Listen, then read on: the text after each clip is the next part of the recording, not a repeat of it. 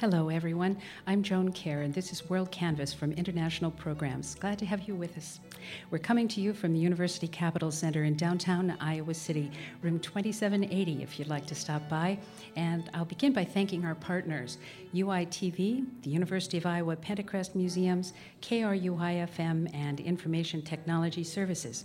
This program is being recorded for statewide television and radio distribution over UITV, Iowa Public Radio, and KRUI FM. Our topic tonight is Starving for Water, the global water crisis and its impact on food and health. We have an amazing group of guests with us this evening who will consider from multiple vantage points water and its relationship to the environment, global health, development, and the rights of individuals and communities. In the words of UN Secretary General Ban Ki moon, more people die from unsafe water than from all forms of violence, including war. These deaths are an affront to our common humanity and undermine the efforts of many countries to achieve their development potential. According to the U.S. Agency for International Development website, water covers almost three quarters of the Earth's surface, yet nearly one billion people in the world do not have access to safe water. In just 20 years, the world's demand for fresh water will outstrip supply by 40%. Those without safe water and sanitation are likely to be poor, hungry, and malnourished. Each day, thousands of people, mostly children under five, die from preventable diarrheal diseases. The increasing scarcity of safe water, combined with rapid worldwide population growth and environmental degradation, is also contributing to biodiversity loss and food insecurity. That's what our program's about tonight, and we hope to be able to not only illuminate some of the water challenges to people and the planet, but to offer some solutions. I mentioned the planet and people, but what about the animal world? Obviously, animals need a healthy planet to survive, and we're going to start this evening's program with a collection of animal songs. Poems by Marvin Bell, set to music by David Gomper. Stephen Swanson's our baritone. Please welcome our guests.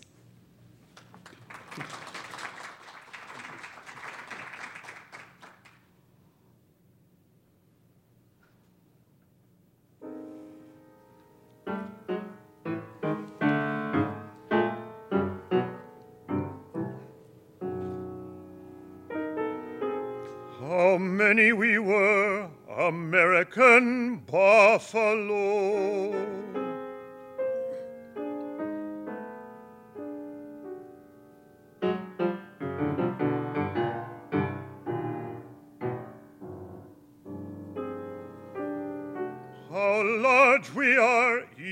And all, how many we were.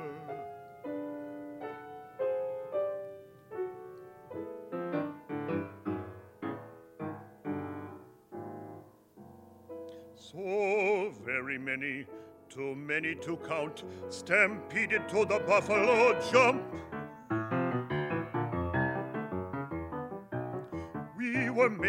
Be your heavy coats. We were the meat, we were the leather, we were the sinew for bows, we were the grease, we made the dung for your fires we were the hooves turned into glue.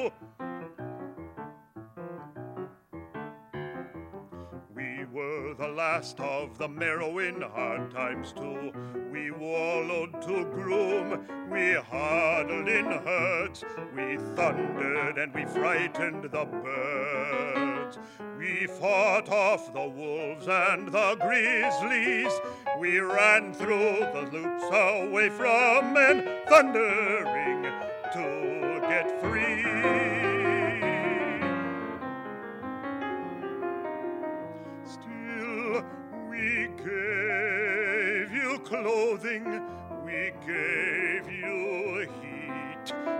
gave our hides to shelter we were too good to you. We gave you what to eat.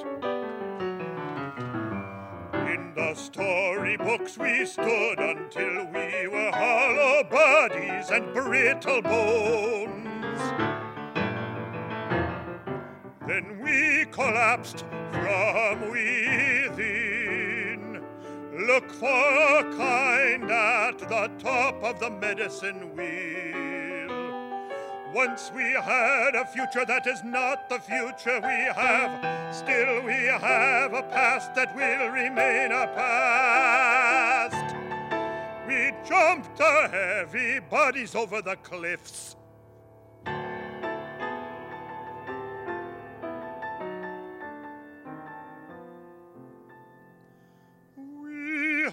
have learned not.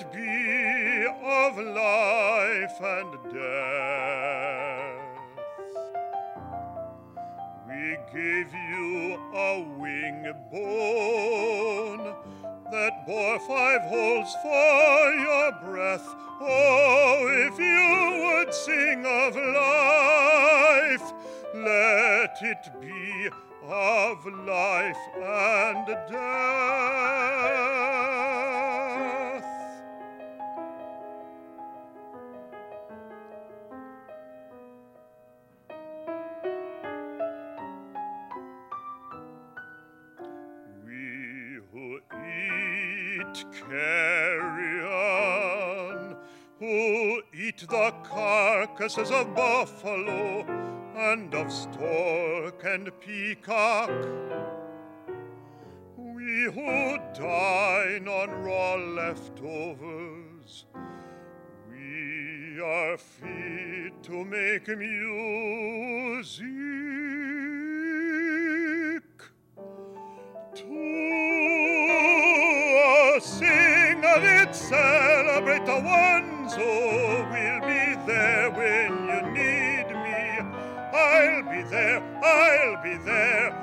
I will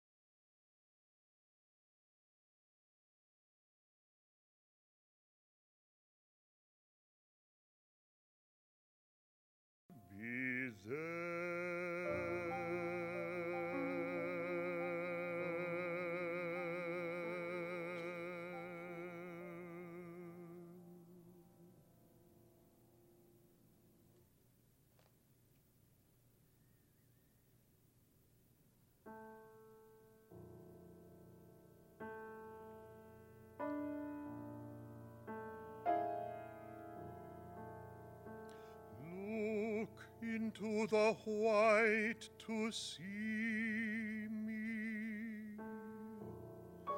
I am the loneliness of a polar bear as the ice melts beneath me. I am the far beauty in an aviator's eyes, but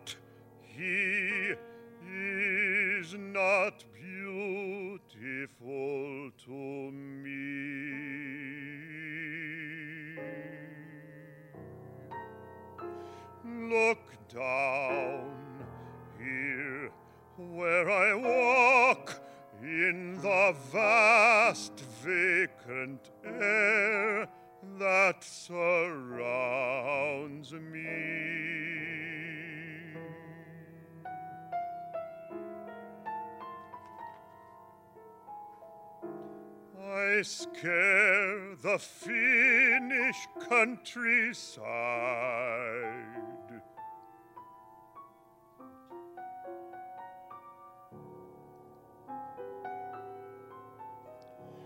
The spirit of your forefathers is in me, walking alone in the unframed cold.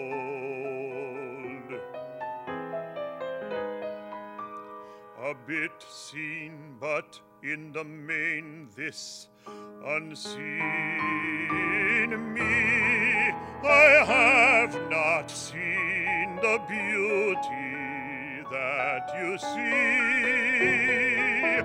I have not seen your love or care of me. If ever you truly see me, you will draw me even larger.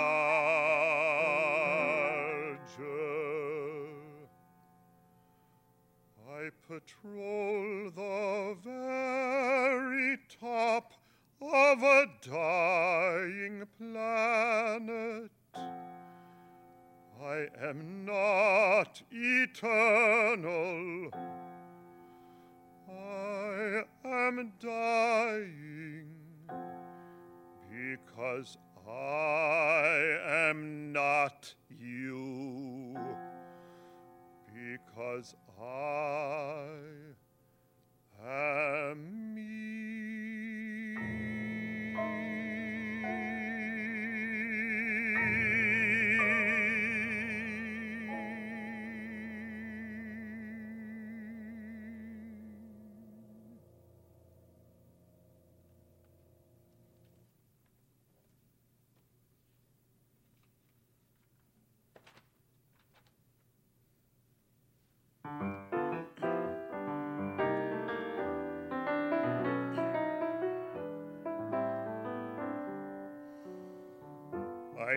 dead leg, the granddaddy. I am the corked thigh, does it hurt? Oh, horse that excels in warfare, I am not thee. Oh, peaceful beasts of burden, I am not thee, not thee. I trot inside your quadriceps I snort, you moan. I canter up and down. Oh, I prance when you wince.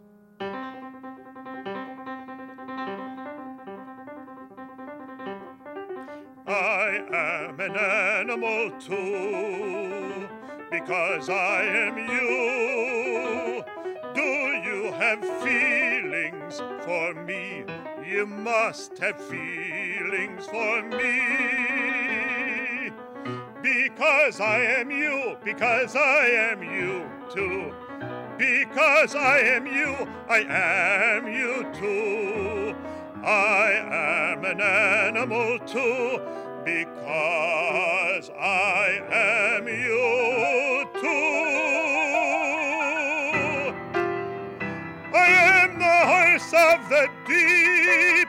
I am the horse sense of your flesh. Can you feel my untrod hoofs? I can feel your hand calming me. Oh, hear me whinny and neigh. Shall I live inside you all day? Am I not real if I feel what you feel?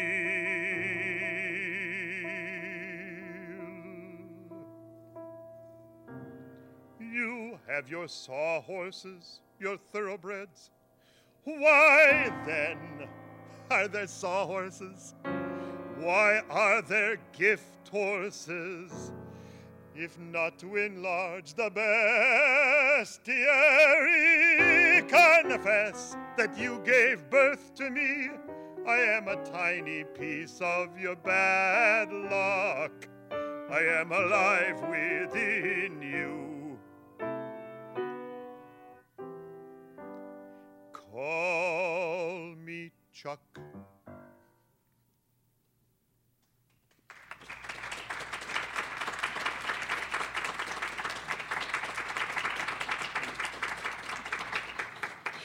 So uh, we're going to bring uh, Stephen Swanson over here to talk for a second. Thank you, David Gomper. David Gomper composed all the music to go along with uh, Marvin Bell's poems there.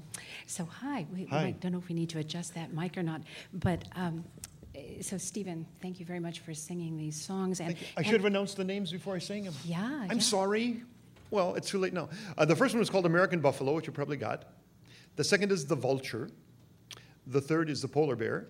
And the fourth is the only kind of non animal, which is the Charlie horse, uh, which I hoped you'd get the idea of trotting around inside your quadricep and things like that. if I got my diction out good enough, you probably did. Yeah, no, no, no, they were great. And actually, you had, I had told you at a just a casual gathering we were at some time ago that there was a program coming up on this whole um, notion of water uh, challenges around the world, the environment, and so on. You said, oh, you know, some of the work we've recently done really speaks to that because it's all about animals in the natural world. Exactly, and for me, the I, the one that fit obviously into this was the polar bear, and the idea of the melting ice caps and the and this great animal that's become kind of the symbol of our of our major problems right now with global warming, and. Uh, I just love the way David captured that text. And first of all, Marvin wrote a marvelous text, but you can hear the ice melting in the background, drip, drip, drip, drip, drip, drip of the water, Yeah, and uh, yeah. it's just it's just a terrific setting.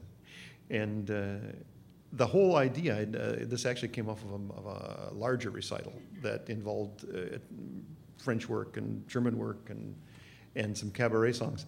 That uh, basically the, we're going back to the whole idea of, of how man relates to animals is really kind of a picture of how man relates to man.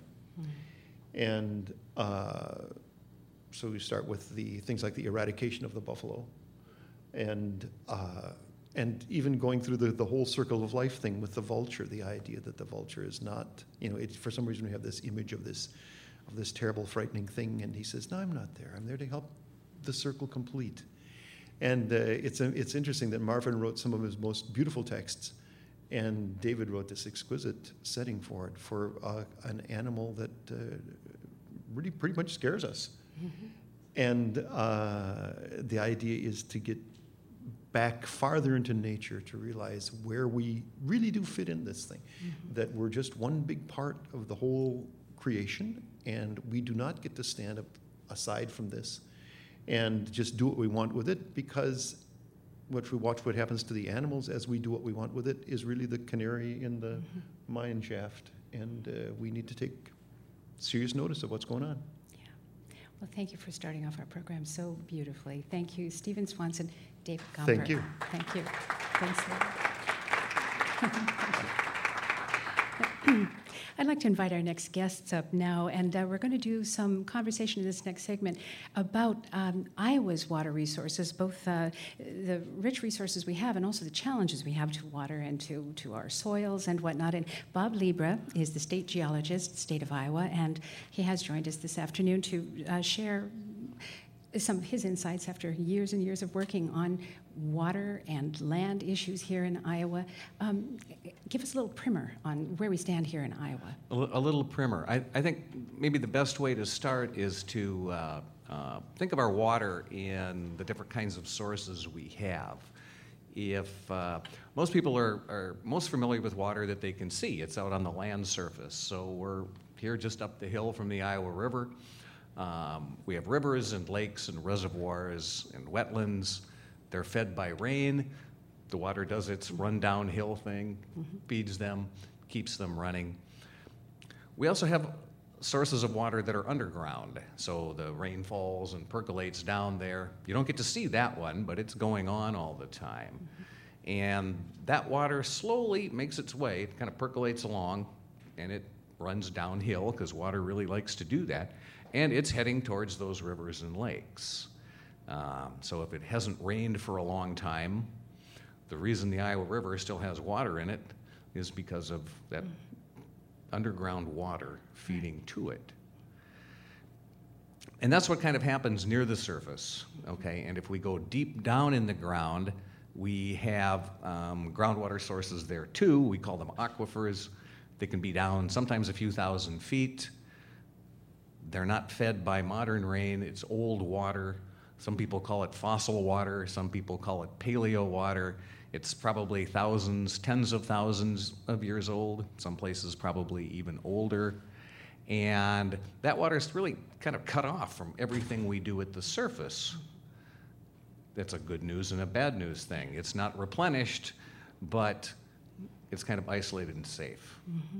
So that's, that's kind of the, the, the, the, the pieces we deal with. Mm-hmm. And then when we look at issues of water or, or how, how the water in the state is doing, um, you can kind of come at it from two sides. You know, how much do we have and how good is it? You know, the quantity or quality of the water. And um, we tend to think of Iowa most of the time as a pretty water rich state, pretty blessed with water. In the last couple of years, we've been maybe a little overblessed with water, at least for short periods of time, and um, that's uh, uh, relates back to that uh, the polar bears and the melting ice. So we've got we've got yeah. funny things going on. It are becoming one of the main challenges we're we're looking at into the future. Um, on the quantity end, yeah, the, the, the, the, northeast, roughly half of the state, if you took a line from the northwest corner down to the southeast corner, that northeast half is fairly well off with regards to water. Um, there are watersheds are large; they capture water over a big area, and there's plentiful aquifers down below, and it all works pretty well. The southwest half of the state, not so much. Yeah, the, the watersheds are small, the streams don't carry a lot of water, the aquifers are not very productive, the natural quality is very poor, and uh, that actually goes uh, a long way to explain why the population in that part of the state is much lower. Settlement there, uh, Euro American settlement there was much more difficult because there was not easy access to water. Yeah. So that's, that's kind of the, where we sit on it. And, and from the quality end, um, those shallow resources, the streams and the shallow groundwater, uh, again, the good news is they get re- replenished, recharged every time it rains or the snow melts. Uh, the bad news is they bring everything with them that is taking place on the land surface. And Meaning agricultural runoff. Agricultural runoff, uh, waste disposal, yeah. septic systems, the things we put in pits, ponds, and lagoons. Yeah, all the all the byproducts of society um, we, we count on the, the, the earth as either as a filter to keep it out of the groundwater, or we treat it to some extent and we discharge it into streams. Mm-hmm. And so those shallow sources are impacted by what we do. Yeah. Well, we had an earlier conversation about this, the what we do part of it.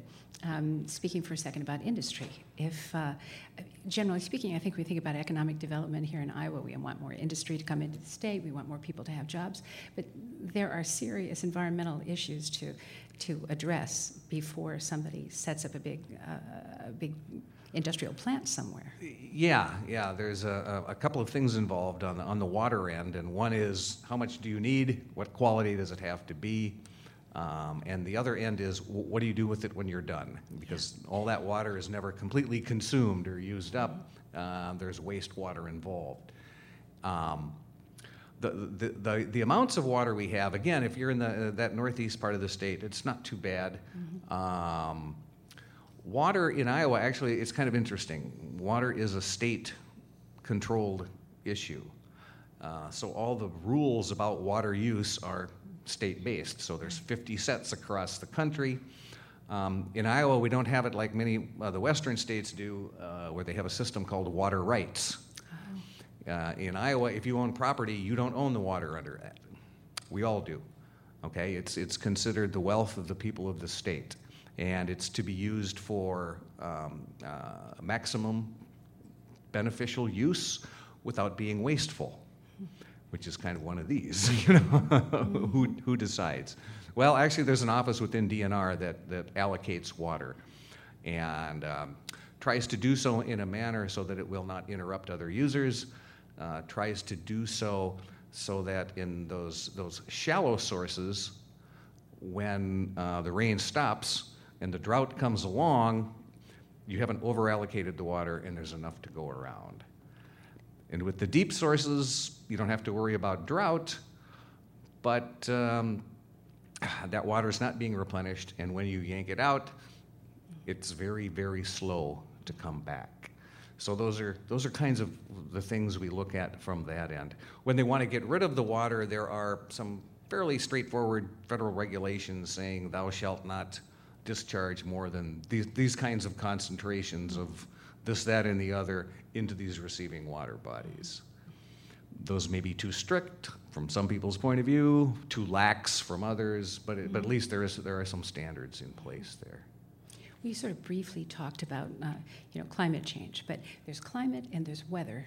And um, could you make, is, there, is it important to make a distinction between the two um, in terms of looking at sort of long term issues here? I, I, was at a, a, conference on climate change, and, and it was kind of interesting because that was a, the question some of the non technical people were asking the, the climate scientists. They're going, I'm confused when you guys talk about this. Yeah. What is it? And and um, I shouldn't say this in this audience, it was a bunch of university professor types. So they were giving these long, drawn out explanations. and finally, this gal got up and said, Look, think baseball, okay?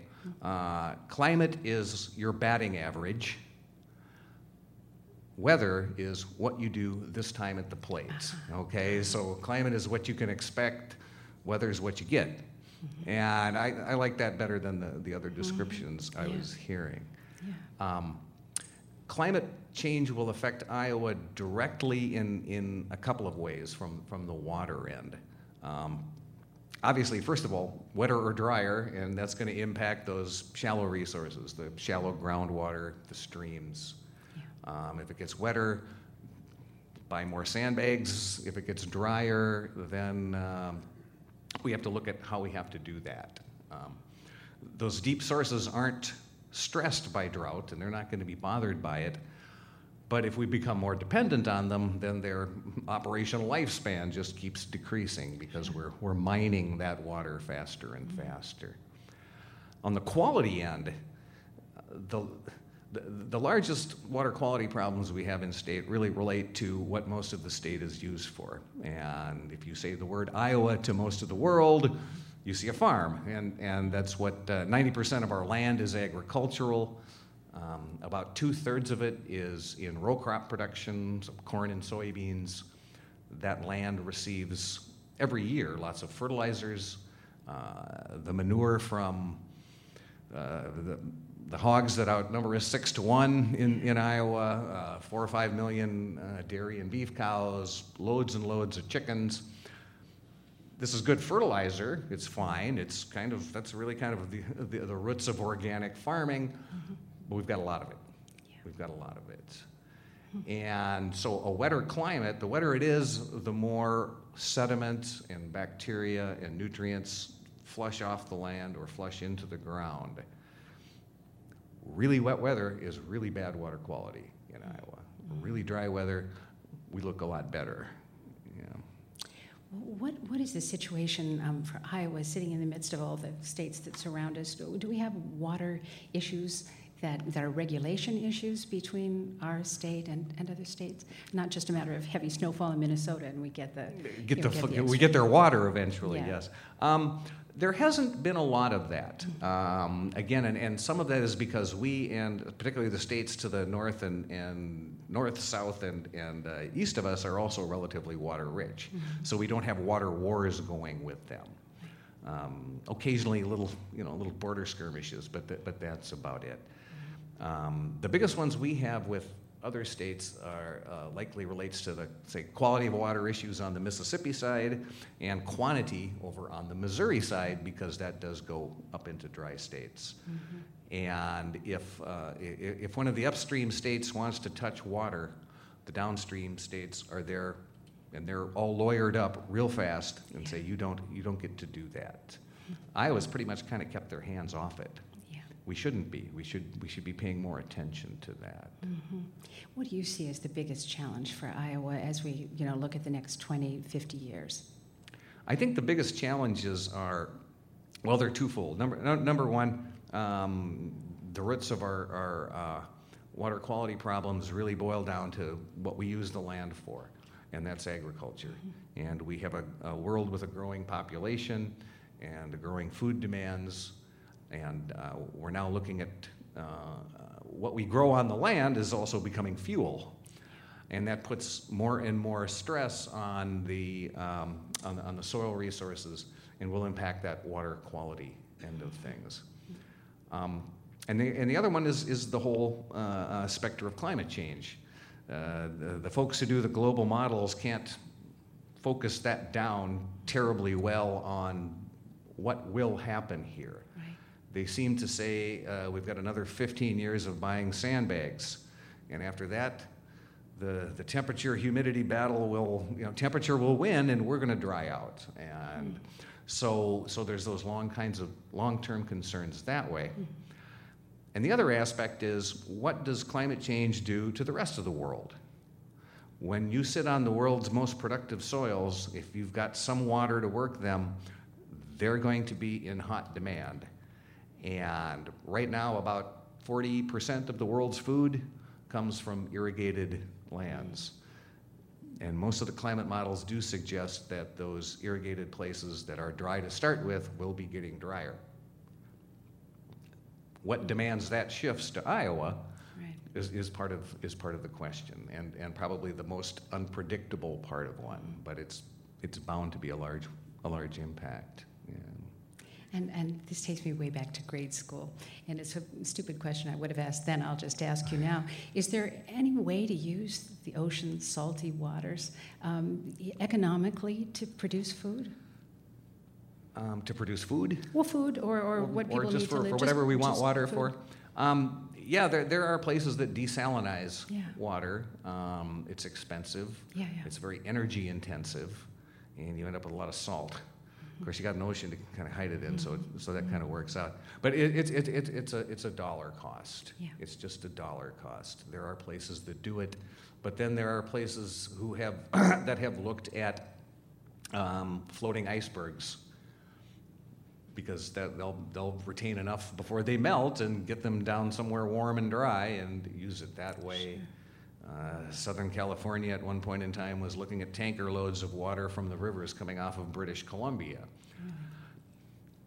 Yeah. But it drives up costs. And then, you know, what, yeah. how, how do you, uh, what, in this country, we're pretty used to, to free access mm-hmm. to water, very cheap. What comes out of the tap, you don't pay much for. Um, most of the world doesn't have that kind of luxury. Yeah, right.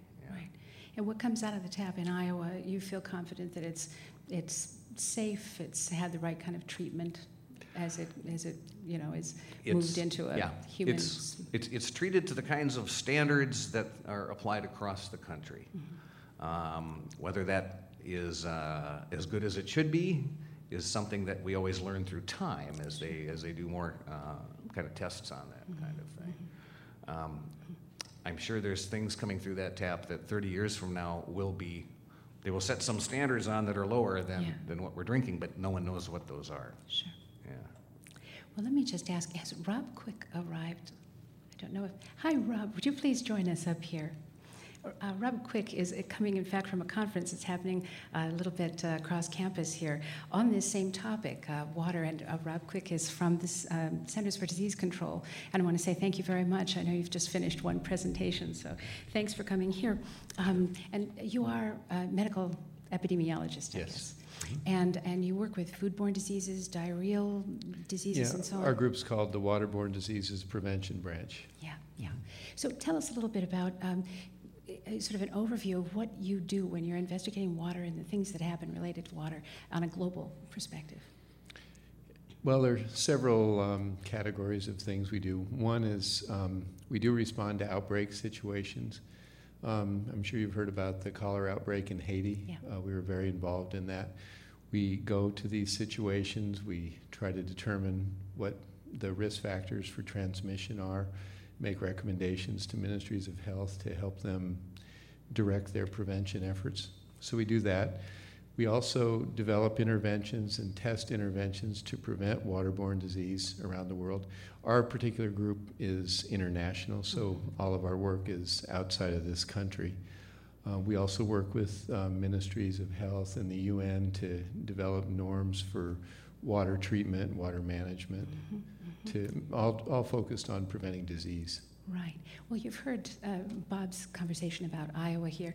Uh, Does that sound from? I know that you work internationally, but from what you know of the United States, does that sound like um, sort of the average picture of what's going on in this country, the kind of water issues we're facing? And if so, how does that?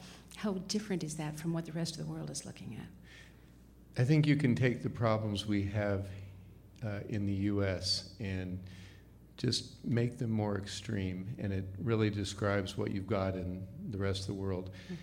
People say that water it will be the new oil in the 21st century, and that wars will be fought over oil. In fact, wars already are being fought over oil. Um, with climate change, you have a lot of problems like uh, glaciers retreating that feed these enormous rivers in Asia that are a main water source for the people. What's going to happen? You know, what sources are they going to have? Um, they also have very similar issues between drought and excess, you know, flooding, um, and we're seeing more and more extreme weather events. It's interesting talking to farmers in other parts of the world who, uh, for example, in Kenya, where I work a lot, they say you cannot predict the weather anymore. There used to be the short rains and the long rains and then the dry season. Now you just can't tell. And they just rush out to plant things when the rains start coming. So then, then help us understand how this affects food and and uh, um, you know the health, well-being. Um, take it just for expand out from water and drought and all of that into what those cascading effects are when your water falls apart. It really helps in a climate change situation like we're in now to be in a wealthy country with a lot of resources to buffer you from, you know, the the problems of drought and decreased food production, the ability to move food around and uh, respond. When you're in resource poor settings, it becomes very difficult to manage uh, these problems. Uh, food production is terribly affected. Right now, again, going back to Kenya, there's a drought going on now that's very serious, and famine is an issue. They're trying to figure out how to move food um, to the affected population. So um, they're, live on a much, um, much thinner margin of security than we do. So droughts are more of a problem, flooding is more of a problem. And you get these extreme floods like you had in Pakistan earlier this year, or I guess last year. And um, uh, all the disruption of populations and food production and the disease it causes. So uh, it, it's a serious problem, and it, um, you know, the the efforts to mitigate or just are that much more difficult in situations where you don't have the resources. I- Is there any reversing it? It sounds as though we're progressing toward a time where water will become less and less a dependable resource or something we can, as you say, sort of um, schedule in the sense that we'll have a lot this year, maybe less next year, but it'll always kind of come back. Are, are you imagining that, whether it's climate change or whatever else it might be, are we going towards something that cannot be reversed? I'm not a climate scientist, but climate scientists um, that I've talked to are very concerned. I think we're in an area where nobody really knows what's going to happen, um, but the changes seem to be accelerating in people's um, opinions, in a lot of people's opinions. So I think it's going to, you know, really we'll see if we as humans can mm-hmm. rise to the occasion and make some of the changes that we need to do to at least slow down the effects. Just, you know, in the world, there about 3% of water is fresh water. Hmm. You know, 97% is salt water in the oceans. So that's what we're working with. And a lot of that's tied up in glaciers and other areas hmm. that is hard to access. And of course, when it melts and it's gone, it tends to flow into the ocean. So, Right. uh, you know, there, I think there's a good reason for everybody to be concerned, and it would be really nice if our the people who make decisions in this society and in Europe and other places could make the hard decisions to uh, wisely use resources and do the right thing to slow down climate change. Mhm. Do you have anything you want to add to that, Bob? We, we've had these kinds of discussions, and, and people, uh, there's almost two sides to the climate change uh, end of it. Uh, they use the term mitigate, that means stop putting off as much CO2 into the a- atmosphere, and the other term is adapt. And we are already adapting because it's already going on. Um, and some people ask, is it too late to mitigate? Know, well, it's too late to mitigate and stop what's already going on and the path we're on that's going to carry us another 10 or 15 years in the future. But you just keep projecting that path out if we don't start mitigating now. So, so we've, we've we're, we're down the slope quite a ways, and um, anything we can do to stop us from going further is good. But yeah, we're, we're in a bit of uncertain, unknown territory even at this point. Uh, This is a slightly um, different topic, but I'll, I'll ask you what your thoughts are in um, the situation in Japan, this uh, television moment where the uh, mayor of Tokyo took the drink of the water and declared it to be uh, safe today, whereas the day before it was uh, apparently declared dangerous, at least for babies. I mean, what, what does a population need to know when a crisis like that happens? And um, maybe in Japan there's enough bottled water available to get people through a little bit of a crisis. But if water has been affected by the radiation, what kind of timeline are they looking at before we might all feel comfortable with drinking it? It's yeah. This is another one of those situations that you know have we really been there before? Do we really know what's going to happen? I mean, you know, there's been Chernobyl. There, there's been Three Mile Island. This is a different uh, situation. They all are. We do know that the radiation is in the food supply. It's in some of the produce they're growing. It's uh, they found it in milk. they they have found it in water. The um, from what I've read, it appears that it's not at a level that would put, say, an adult at risk. Um, you can remove some of the radiation from the radioactive material from the water through flocculation and filtering and that sort of thing. I don't know if you can remove it all. Um, there are strategies they can use, but um, I think there's reason to be concerned, and I would really want to, if I lived there, I would want the government, the water authority, to be monitoring this very closely. But from what I've read to this point, I, th- I don't think they're at a real crisis point to where they, the water is completely unusable. Good, well, let's hope not. Um, if, if we have concluding thoughts, anything else you'd like to say, um, I, I want to say thank you very much for coming to join us and um, this big water conference that's being held here. I, I know people are speaking on um, the topic from many different uh, points of view. A number of international scholars are here. And is, do you expect to hear anything sort of surprising? Are you waiting to hear some data delivered that will uh, show you something shocking, or no? I would love to hear somebody say that they have the answer, the Yeah. silver bullet for treating water in the developing Yeah. world. We've been waiting for this. We have lots of strategies, but nothing is Yeah. really there. So I, I would love to Yeah. hear something like that. Well, you'll let us know, of course, if Mhm. something is said. Mhm. So, Rob Quick, thank you, and Bob Libra, thanks very much for being with us. Thank you. Thanks. Thanks. Mhm.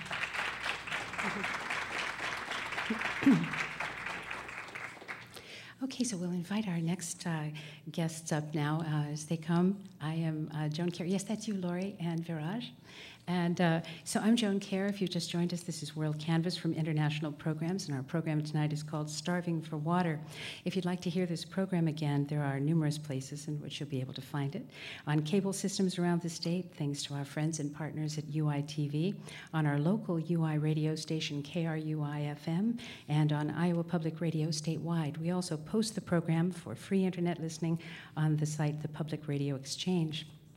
Um, so let me introduce now the two people who just joined me. Laurie Graham, nice to have you here. Thank you. Thank you. And Viraj Thacker, good to have you with us. So I'll start with you, Laura. Um, you're an associate professor of anthropology here at the University of Iowa. Your current research, I guess, focuses on uh, the politics of indigenous representation to broad publics. And uh, you focus on indigenous peoples in South America. I know that you have worked as part of the, the team on the film Owners of the Water. Um, so let's, let's learn a little bit about the work you do as an anthropologist in South America. Well, I didn't actually initially start out looking at water, but came to it because it is such a huge issue um, in the area of Brazil where I work with a, a group called the Xavante. Um, and they are along with the Yanomami, one of the most well known groups um, in Brazil internationally, although you may not have heard of them. There's about 14,000 of them now. Um, and they live in the central Brazilian plateau, which is a savanna, uh, or cerrado is what it's called in Portuguese area. Um, and there's been a lot of attention to the rainforest in the Amazon rainforest, the lungs of the world, um, how deforestation in the Amazon is affecting climate change, the lungs of the world, and so on. And the Amazon itself is really a complex area. There's the rainforest area, which is right along the Amazon River, and also the tributaries to the Amazon itself. Um, but much of the drainage to the Amazon and the major tributaries to the Amazon come out of the Cerrado, the mm-hmm. central Brazilian plateau area. And this is an area that is having the world's largest agricultural boom now, um, and that is in soy. So it may feel like in Iowa that mm-hmm. we're very disconnected from what's going on in central Brazil, but in fact, um, the same kinds of processes that Robert talked about are happening there, but really without any government regulation. And a very compressed time span going from zero to 150 in terms of mechanized agribusiness. Um, so I started working with the Xavante in the early 1980s, and it was extremely revo- remote. It took me days to get there. Um, there was the beginnings of the Trans Amazon Highway, but it was not paved. There weren't bridges in place. And during the rainy season, because this is an area where there is, or historically has been, a very defined wet and dry season. And now that's changing. In fact, the last couple of years, there's been a major drought in, drought in the area. Um, so it was very difficult to get there, and there wasn't much around it. There were some cattle ranches. But now it feels like really going to a different planet there.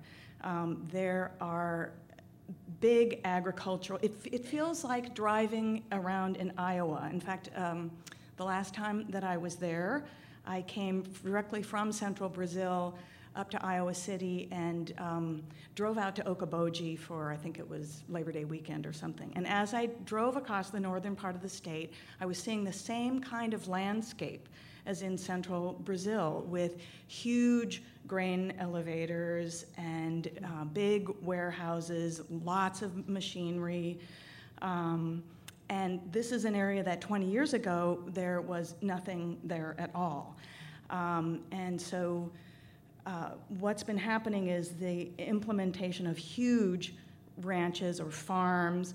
Um, the soil is not rich like in Iowa. Um, it's lateritic soil filled with a lot of acids and um, huge amounts of uh, chemical pesticides, um, nitrates in fertilizers need to be used. And so ranchers have been coming in and um, planting huge areas. Um, and to, this all just began really in the 1980s. And what made the change was the development of soy that was res- resistant to the temperatures in the Amazon. And so, and that coincided with the occurrence of mad cow disease um, and the demand for soy rising worldwide. And so, this agricultural boom that's happening in Brazil, and Brazil is now the world's largest uh, soy exporting country, and Mato Grosso, which is where the Xavante live, is the largest soy producing area in Brazil.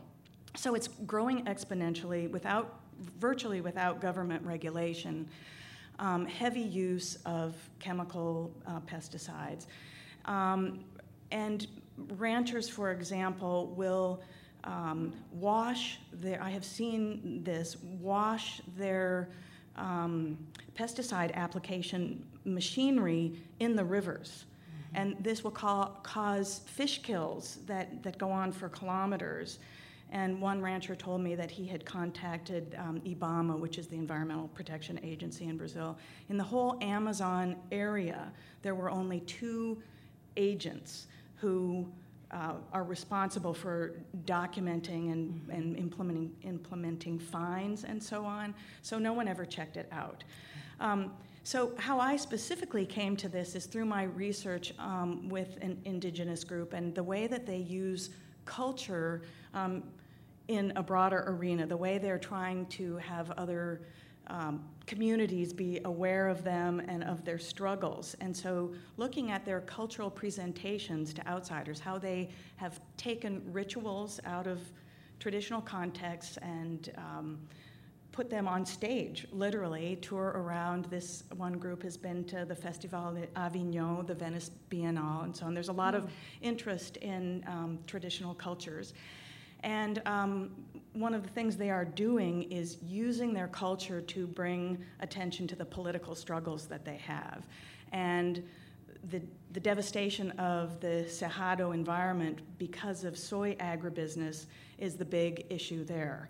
Um, and so, one of the events that I was documenting, I uh, was invited down uh, to come help tell the story about this one group's campaign to save the Cerrado. And they began looking at the destruction uh, that soy ranching was doing in adjacent areas to their reserves, which are protected. But of course, they're not entirely protected because um, pesticides will be used in, in a ranch, and then the rivers flow through the indigenous areas. And that's what these people drink. There's no mm-hmm. water filtration system.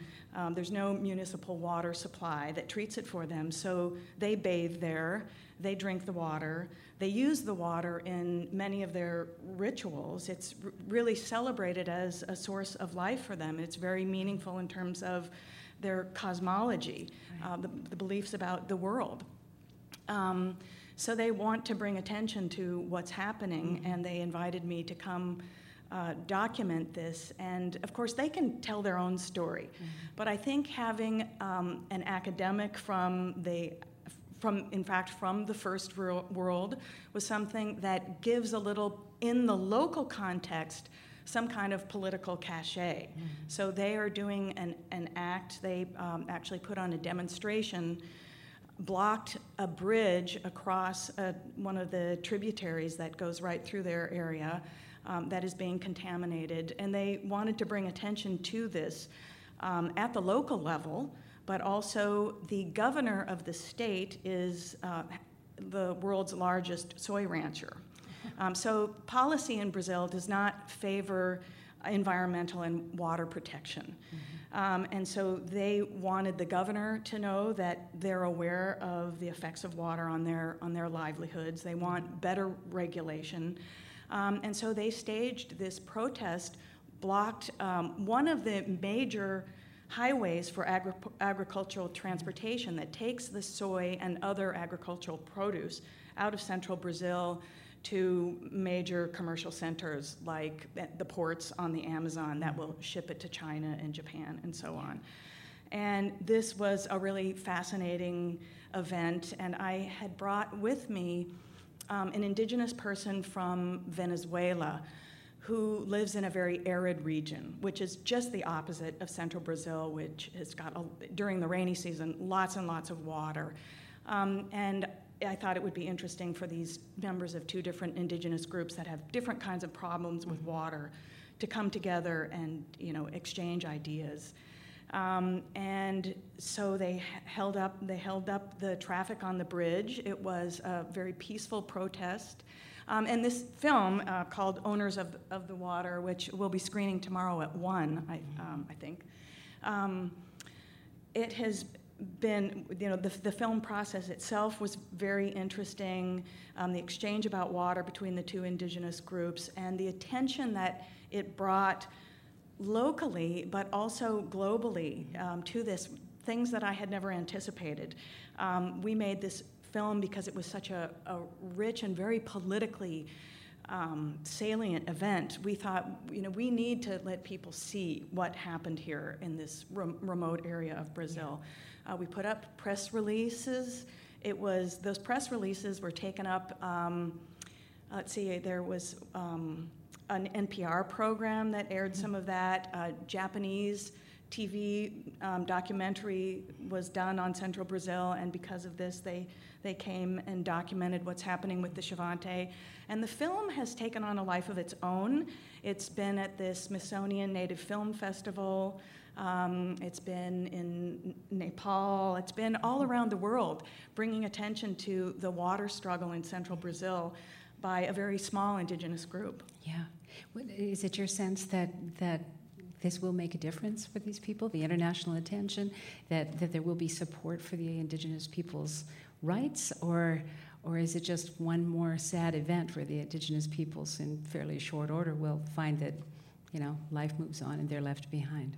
Well, I think one of the things that's really important to recognize about indigenous peoples or any community that we think of as impoverished, um, that that they are agents. They are people who are taking action, even if it's uh, very small kinds of mm-hmm. resistance at the local level. And so when we made this film, we didn't necessarily expect that it would. In fact, it was shown to Al Gore as part of his prep materials yeah. before he went to Brazil. Um, so that's been really gratifying. I, I think that they're, they want it to be known internationally, but they're constantly taking steps to, to bring attention to what's happening there. Um, and there are situations in the world that get a lot of attention. For example, in central Brazil, there is a plan to put over 120 hydroelectric dams on rivers. So, one of the big ones is Belo Monte, that many people have heard about. James Cameron was down there. Um, those campaigns to stop a dam get a lot of attention. The kinds of campaigns, and there's many, many of them all over the world, um, need attention, and there are activists working, and those activists make connections with other people, and that's what's happening in central Brazil. The indigenous peoples who live in, in small communities are beginning to realize that because of the soy agriculture, because of the kinds of contamination that's happening in the water, they share common because mm-hmm. with other indigenous peoples, with other riverine peoples, um, and they're not alone. And that's what's happening, and that's, I think, what's really exciting is that uh, the networks are building. And as they realize that uh, they have allies elsewhere in the world, mm-hmm. they put pressure on us. For example, I can't just be an academic that goes down there and documents their stuff. Mm-hmm. I have a responsibility to make what's happening there known, to mm-hmm. let people know about what's going on. And all of those things I think can give us some hope, mm-hmm. and they're very exciting. Oh, thank you, Laurie. That's tremendous to hear about it. And let's uh, bring Viraj into this conversation as well. You mentioned Nepal. Viraj is from Nepal. And um, just give you a small introduction uh, Viraj Thacker is the author of The Myth of Prosperity Globalization and the South. And you're going to talk about globalization, development, uh, South Asia. You are also the executive director for Manushi for Sustainable uh, Development, an NGO based in Kathmandu. So, welcome, Viraj. And, and Thank you, Joan. Tell us something about, uh, maybe you can react to what Laurie said and. Uh, and Well, uh, I agree with you know most of what she said, and I think uh, in the world today, the media and generally people don't want to hear about these issues, although there is a lot happening, and climate change is a hard issue to digest, and uh, I focused in my book on India with the I call it the myth of prosperity because India is one of the newly emerging economies where a lot of focus is shown on you know the prosperity that is happening in India. But uh, when I did my dissertation on this topic, I was told that I was going against the tide writing about such issues, but I insisted on sticking with it. And I think I'm starting to prove right now where India is emerging, where India is having some troubles in its economics. And down the line, we'll see that the environment will be a big problem. And uh, the biggest closet in the skeleton that they have is their population, which the two things always clash. So. Yeah. Um, what, what is particularly unique about the stresses on the environment, water particularly, in the area you studied? Well, what's unique, my, my study was more had to do with international relations, the north south divide. But if you look specifically, one thing that stands out in that whole belt is the retreat of Himalayan glaciers, which are retreating at a very alarming rate. And uh, people don't take note of this, or even the minor temperature increases that are happening. For example, if we even have a one degree Celsius increase, that's going to affect glaciers where they're going to retreat by 50 meters a year. So I think that's a big issue when you have billions of people involved, where already you have limited access to water and sanitation, and this just adds to the problem and aggravates it much more. Well, when we talked a week or so ago, you mentioned uh, a beautiful area, an area you knew as a child that Yes. now seems only a shadow of its former self. Yeah, and that is the Kathmandu Valley, which, uh, if you go back in the 1950s, was supposedly called the last Shangri-La that was left. But I've seen in the last 45 years the changes in that valley. Of course, a lot has to do with the Maoist conflicts, conflict in Yeah. Nepal, and also the role of donors, where donors initially were mu- much more active in Nepal in hands-on issues. Now donors have kind of learned to do in Rome as the Romans do, where they back off from politics, where they need to come in. And I say this also for the USAID, which could have a much larger role in Nepal, influencing Nepali politics in the right way, but that is not happening, unfortunately. And that beautiful valley we speak about is now a terrible mess. So Yeah. that, that's you know what you see when you go there. So Right, right, right. So, so what's the way out? Um, what needs to happen in Nepal, in India? Well, it all, I think it all eventually goes back to us as individuals, knowing that all of this is happening in the world. The environment is a problem. And as our other distinguished speakers said, it's something we don't have a grip on. But what we do have a grip on is the awareness that if we consume less, think about the billions of people in the world that don't have anything, something can be done. And I think it goes back to that kind of personal philosophy of sustainability and also taking it up as an individual challenge, which will also give the right message to our future generations. And I sincerely feel in all my research that it keeps coming back to the philosophical question where if you don't do that, you really don't know what you're heading for. Mm-hmm. And I think some of that has come out in the disaster in Japan, where we think we have a grip, but in reality, it remains to be seen. Mm-hmm. So. Mm-hmm. Laurie, any, any reactions to what Viraj has talked about in Nepal? Um, well, you know, it makes me think about the, just the rapidity of, of the transformation. When you mention Yes. the last Shangri-La, th- th- this is happening. It's happening in central Brazil. Right. It's happening in so many places, and uh, we really do need to think about Yes. ways that we can, in our own daily lives, Yep, absolutely. make a difference. Absolutely. Especially when you see the example I give is that, you know, a bath full of water, bath water, which we use in one bath, if you, if you translate that to a slum in India, Nepal, Brazil, or any other place in the world, you can have a community of a thousand people that'll use that, use that water in one day. So these are the kind of equations I'm talking about. Mm-hmm. So I certainly feel that in our own lives, if we decide to consume a little less and that becomes a priority for a larger group of people, it's going to impact the world in a positive way. But until we don't do that, I'm afraid we're heading in a direction that we don't really know much about. So. Right. Right.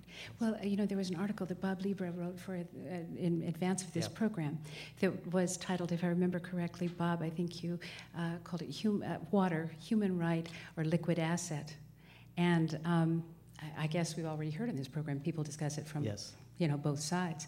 But you clearly believe that this, it is a human right for people to have usable water and sanitation and whatnot. I guess this is the big question that is in debate and has been for some time because the two ways of looking at it are either water is a human need, which is the corporate way to go. So if it becomes a human need, then it's subject to becoming a commodity for trade, meaning governments kind of lay their hands off. But if it's de- de- uh, defined as a human, as a human need, sorry, mm-hmm. as opposed to a human, uh, human right, sorry, mm-hmm. if it's a human mm-hmm. right, then mandatory government policies activated to ensure that there's unconditional access for everyone, which kind of puts corporations into accountability. And I think that's what we want to see more of. And we just have to hope and keep our fingers crossed that it stays that way, where water remains a human right. Mm-hmm. So. Well, thank you so much, both of you, for sharing these interesting and sort of related stories. So thank you. And good luck with Owners of the Water and also with your book, Viraj. Thank you, thank you so thank much you for joining much. us. And, and here is a copy of uh, Viraj Thacker's book, The Myth of Prosperity, Globalization, and the South. And I hope if any of you are interested in reading this book, you will uh, take a look at it later on. Uh, so please come on up, Alexandra and um, uh, Cliff Missen and Matt. Matt Ohloff, Alexandra Douglas, and Cliff Missen are joining us. Now, tell us a little bit about the work you do in Burundi. Definitely. I work with an organization called the Friends Women's Association, um, which is a grassroots organization which was founded by and for Burundian women during the height of the Civil War, which went from 1993 until 2005 who wanted to work together to improve one another's lives. Mm-hmm. And it was a group of women who had gathered and met one another during a workshop which was focused on recovering from trauma from the war and the intersection that trauma has with HIV/AIDS, and especially through sexual violence, use of rape as a tactic of war. And these group of women gathered and they said, What can we do to empower one another and, and help each other? both through the period of war and in the once we go out of war and move into the post conflict period. And so they began looking at the various issues and the unique ways that war affects women in both the conflict and post conflict environment. They were looking at poverty, disease, sexual violence, HIV, AIDS. And wondering what can we do? And through that, they decided that public health would be the entry point into um, women's empowerment. And so today we have a health clinic in Kamenge, which is a northern slum of the capital city, and it's it's a very it's important to talk about the location in which mm-hmm. we work because Kamenge during the war was considered the rebel stronghold. And even today, you feel this very tense stigmatization.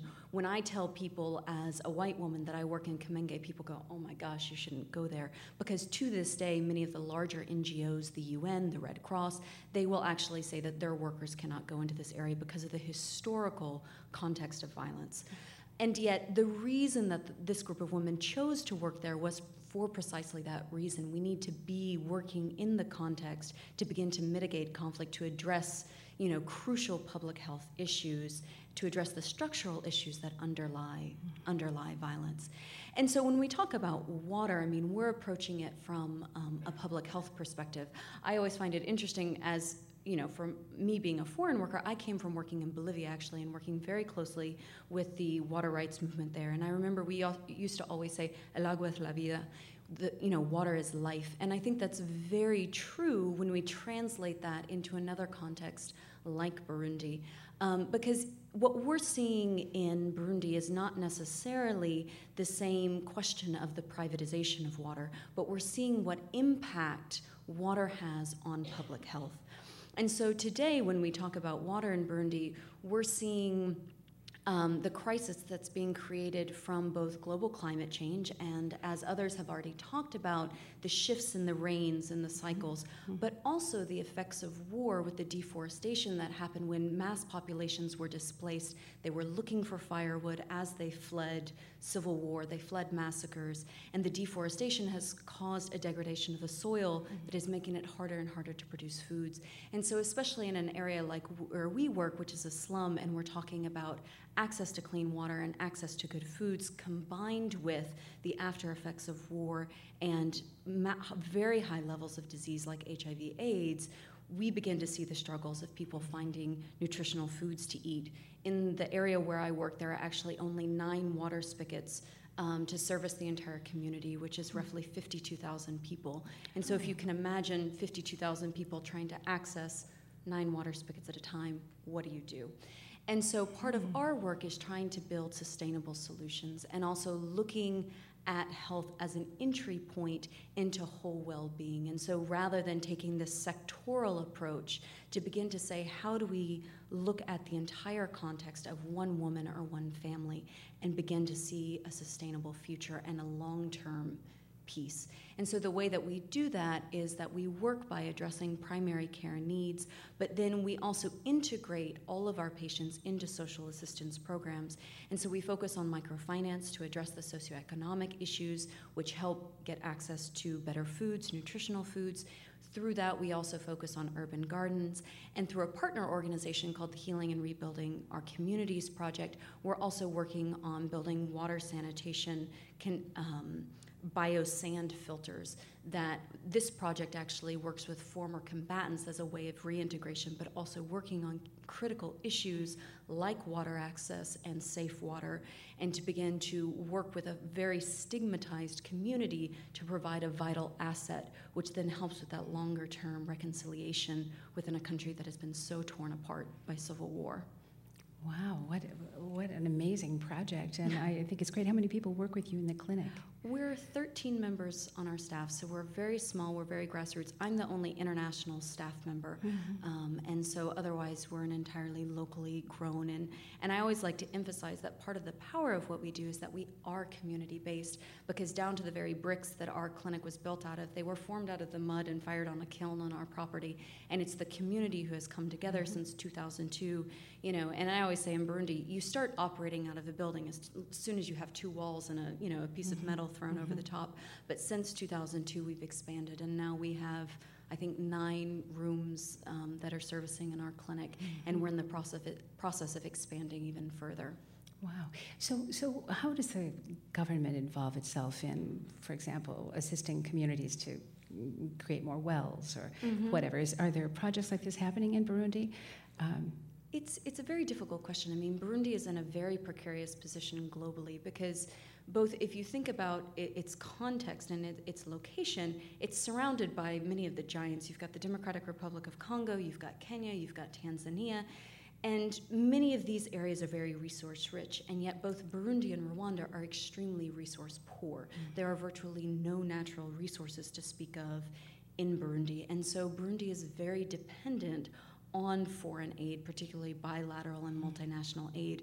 I always give the example that today in the cash economy, you know, it requires that we have crops. The two um, most cash producing crops in Burundi are coffee and tea, which together produce somewhere around 75 or 80 percent of the cash flow of the, the gross national project product. I always get GNP mm-hmm. and GDP mm-hmm. confused. But with that, that's about $300 million of the money that's being circulated in country. And that's out of about $750 million that are in the country. And so the rest of that money is predominantly coming through bilateral and multinational aid as well as the NGOs that are working. Mm-hmm. And so the government projects are being funded by outside, but truthfully, there's not enough being done. And the government is taking measures to work with this, um, you know, because a lot of the issues that we're seeing are maternal and child deaths, um, child mortality is very closely linked to waterborne disease. Yeah. And the government has made efforts with foreign aid to try and provide free maternal and child health care, but then we're seeing the reverse effects of that, even though if we talk about the Millennium Development Goals, sometimes Burundi is you know, stated as a success story of actually improving child mortality. Um, and yet, in 2010, we saw that the government actually wasn't able to pay clinics and hospitals for the, pre- for the free services that they were providing. So it's a very complicated situation um, that I sometimes struggle to find the answer to, and yet I continually come back to this hope that I see when I work with individuals and communities and see individual lives that are changed with projects like ours, and we see one family that's breaking out of this cycle and beginning to eat good foods and have access to safe water. Right. Well, I think it's a very natural connection to Cliff Missen's project, Wellspring Africa, different part of Africa that you primarily have worked in. But uh, tell us about Wellspring Africa and this contraption you brought with us, just sitting off behind you. yeah. So, well, well, Wellspring Africa is an organization I founded back in 1984. Um, I had worked in a clinic in a village in a remote part of Liberia in 82, and the bulk of the things that we were treating was from either a lack of water during the dry season or poor quality water during the wet season. I tried to convince the villagers to dig a well because I had homesteaded in Alaska when I was young, and that's what we did. But it turns out that these particular folks believed in evil spirits in the ground, and so nobody was interested in climbing into a 60 foot hole and meeting evil spirits. So I came back to the States with the challenge of finding a way to make a hole, uh, to drill a hole. And interestingly, I was, I was in the capital city, Monrovia, and the US AID people are like, oh, well, we can get a helicopter and bring in a truck. Because this, this village I was in was five hours away from the nearest road. So they all these grand ideas, but I was interested in finding out the simple, small scale ways of doing this and hit the history books out at the Evergreen State College with some of my colleagues there. And we went back to look at how people have been drilling wells over time. And uh, turns out one of the most dangerous places to live on the planet, in the history of the planet, was London in the early 1700s. You know, lots of spoiled surface water and people dying from all kinds of diseases, right? What changed was Marco Polo's men wandering off to China, where for, since 1100 BC, they'd been drilling deep wells using these very tools right here. And they went, learned these technologies, brought them back to Europe, sunk the first deep wells in Paris and London. Thomas Jefferson used these tools to drill a well here in America. And uh, Thank you, Peter. you make it look easy. Um, and even up into the late 1800s, um, people were drilling oil wells in Oklahoma using this very technology, hand powered percussion.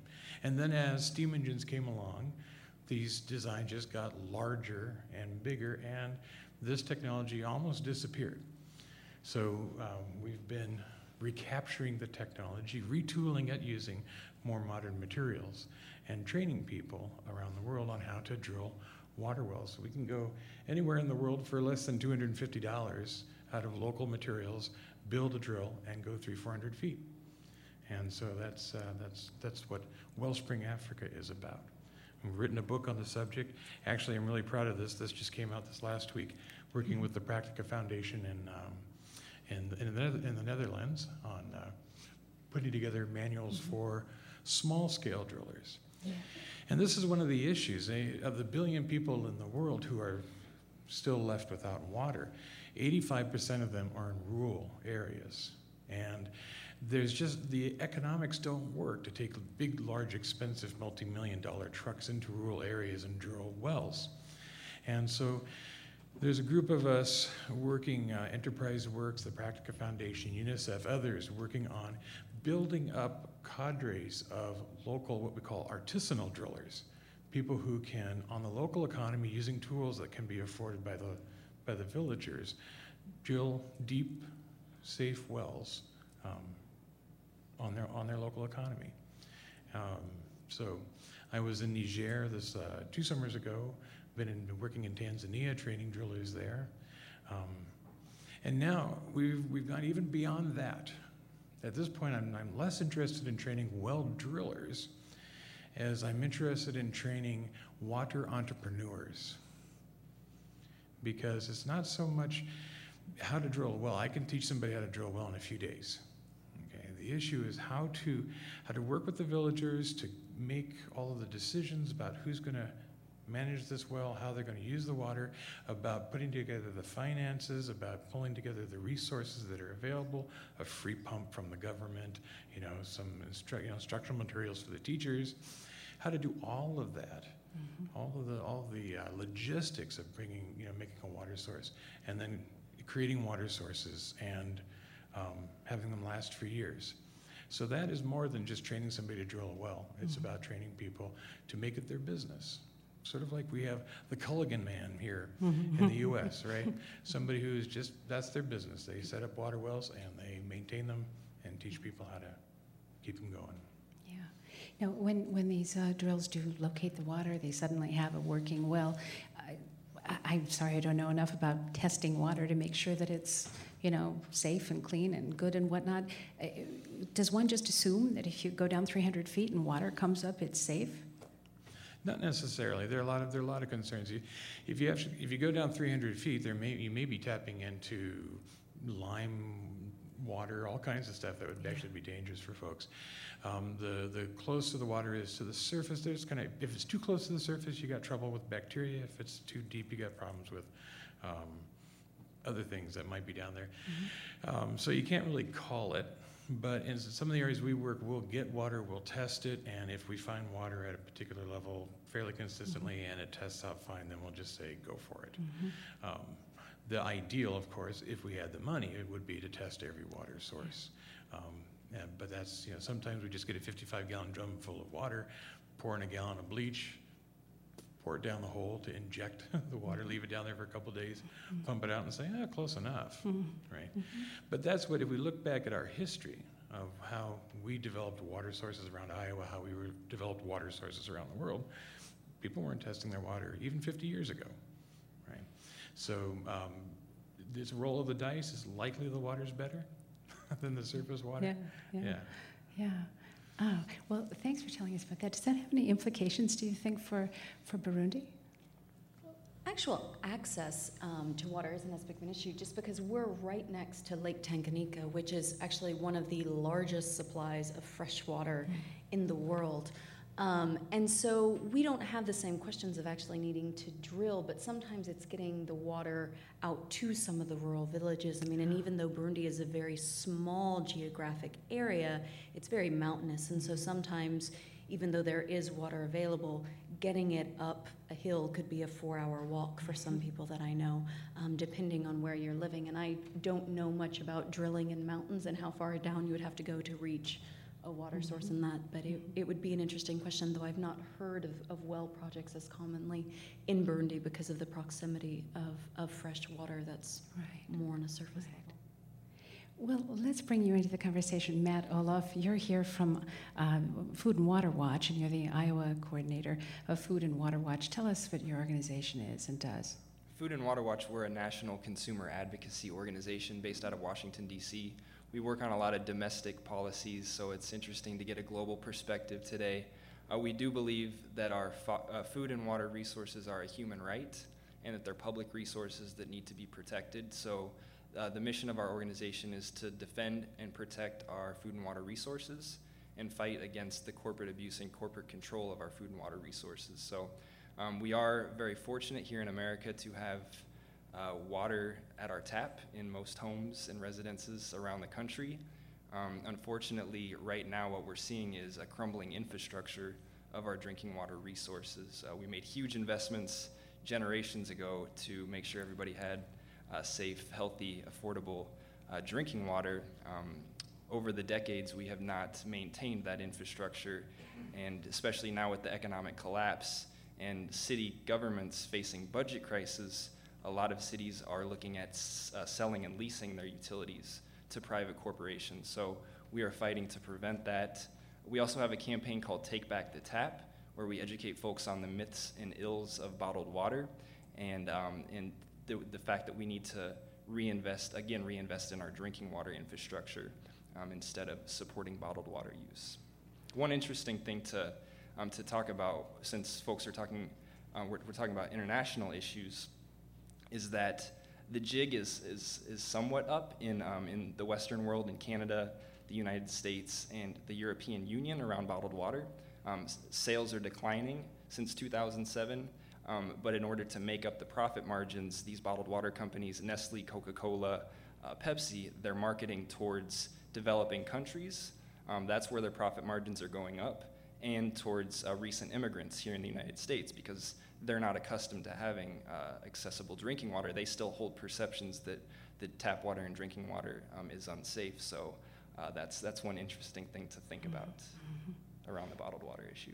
So, um, as devil's advocate, give me the other side of the argument. Why should we not think of water as, um, you know, co- sort of common property, part of the commons of our, our planet? Why should we not privatize water?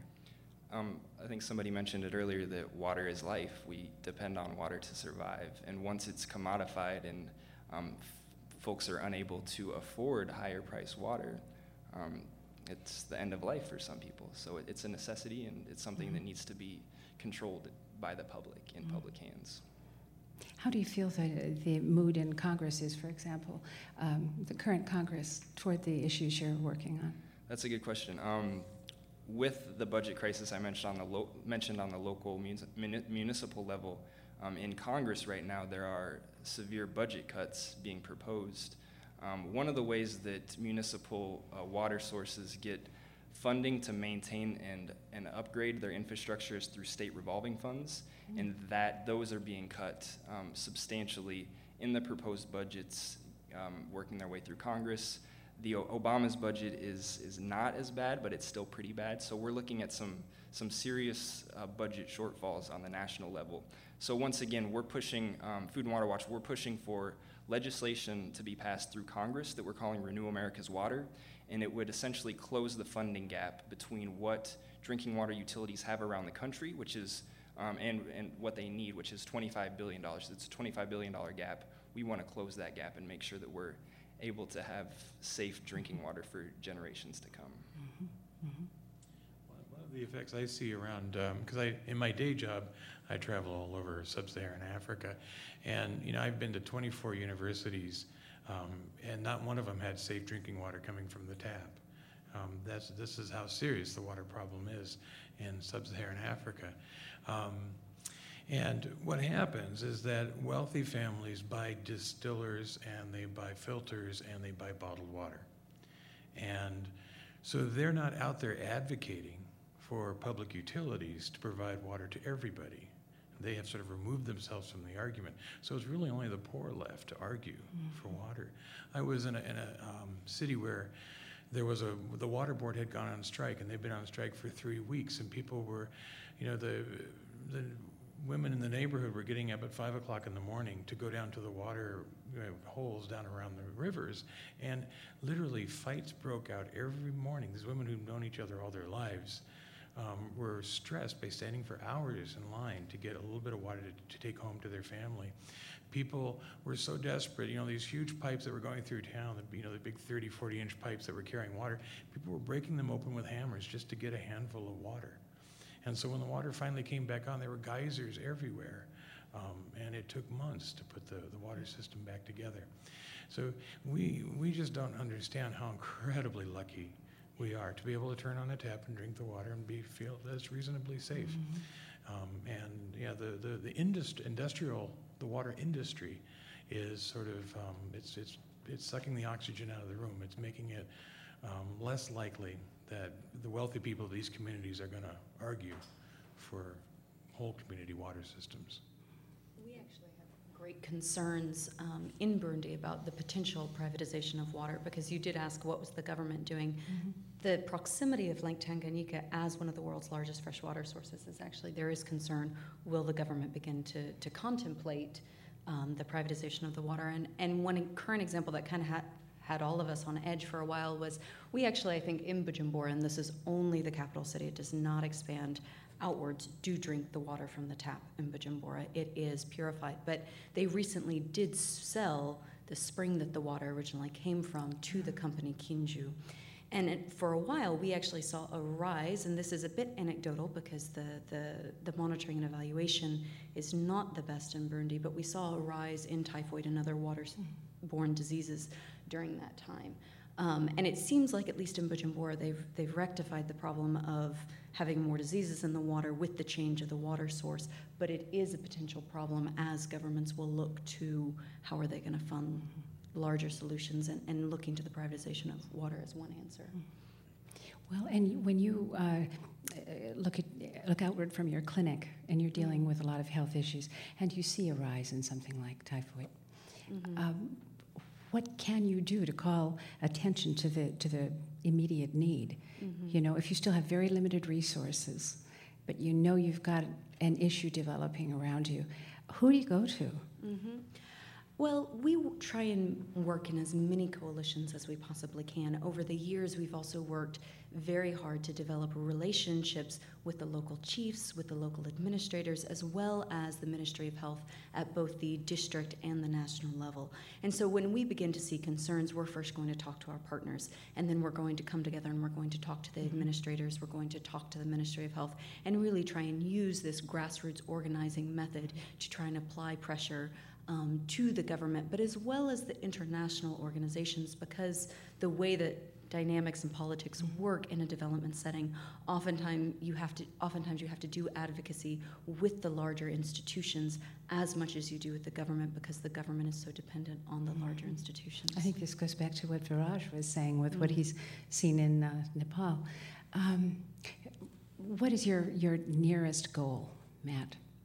Um, on the waterfront, it is that Renew, uh, Renew America's Water that's um, establishing a trust fund to make sure that um, drinking water utilities have adequate funding to maintain and upgrade their, their drinking water infrastructure. Um, on the food front, I mean, it was mentioned earlier about agricultural runoff. I don't mean to veer the conversation mm-hmm. that way, but um, we are we just geared up our uh, Fair Farm Bill campaign. The Farm Bill is scheduled to be reauthorized in Congress in 2012, um, and our food system is broken here in the United States because of previous farm bills not benefiting family farmers and instead benefiting corporate agribusiness.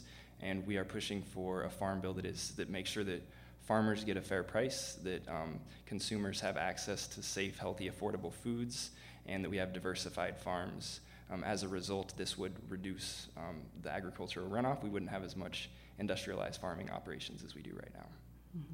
So that's, that's a major goal that we'll be working on here in Iowa. Mm-hmm. And I would, enc- I don't know how much time we have, but mm-hmm. if anybody's interested, um, visit foodandwaterwatch.org. And if you're interested in getting involved locally, um, check out the website. Thank you. And what were you going to say, Cliff? Hmm? Oh, it looked as though you were getting ready to say something. Well, I, I was just thinking a, a, couple of things to sort of circle back on some of the conversations we've had about global warming. I just wanted to share. I, I was in uh, Tanzania a couple summers ago working with some well drilling folks there. And um, I visited a number of villages that were along the coast. And the villagers, I, I visited probably a hundred wells. The villagers, I mean, they really, we spent two days just walking around looking at dry wells. And they would say, This is the well that my great grandfather built you know, blah, blah, blah, back, you know, back in the early 1900s or whatever. And they're all dry, 100 plus wells, you know, and, and, and so they were going to be using our technology to try to go into the old wells and drill deeper. But um, uh, it's a huge amount, huge area in which a large number of wells are just drying up. And um, uh, the villagers are really looking at having to relocate their villages. Mm-hmm. I was I was in Bangladesh uh, last year, and uh, just for kicks um, on the weekends, I like to go out and just visit people in the rural areas. And I'm driving around. I hired a driver. We're out in the in the in the farmlands, and I notice it's in between planting season, and there's a bunch of people carrying dirt, just like picking up mud, carrying it up a hill, and dumping it. And so I stopped and I started asking some questions. And they said the floods have been terrible for the last 10 years and it's wiping things out. So what they're doing, they're digging up their farm fields and piling it up so they can move their houses higher so their houses don't get wiped out. So these are some of the real effects of this climate change. And uh, the poorest people and people nearest the oceans are the ones who are uh, going to be facing um, the most devastation. Well, I, am so grateful you all would come and talk about this tonight. This is terrific. And thank you to all of you for coming. Uh, thank you, Bob Libra and Rob Quick, and, um, and the three of you, Viraj and uh, Laurie, wherever you are, Laurie, thank you so much. Um, I'm Joan Kjaer. This is WorldCanvass, and we want to say thank you to all of you for coming. Uh, also to Stephen and David, of course, for the concert at the beginning of the show. Our next WorldCanvass program will be back in the Senate chamber where we usually are, and that's on April 8th, and we'll be talking about women in post communist Eastern Europe. I think it'll be a real interesting show, so I hope some of you can come. Thank you for being here tonight. Thank you, Viraj. Good night. Thank you.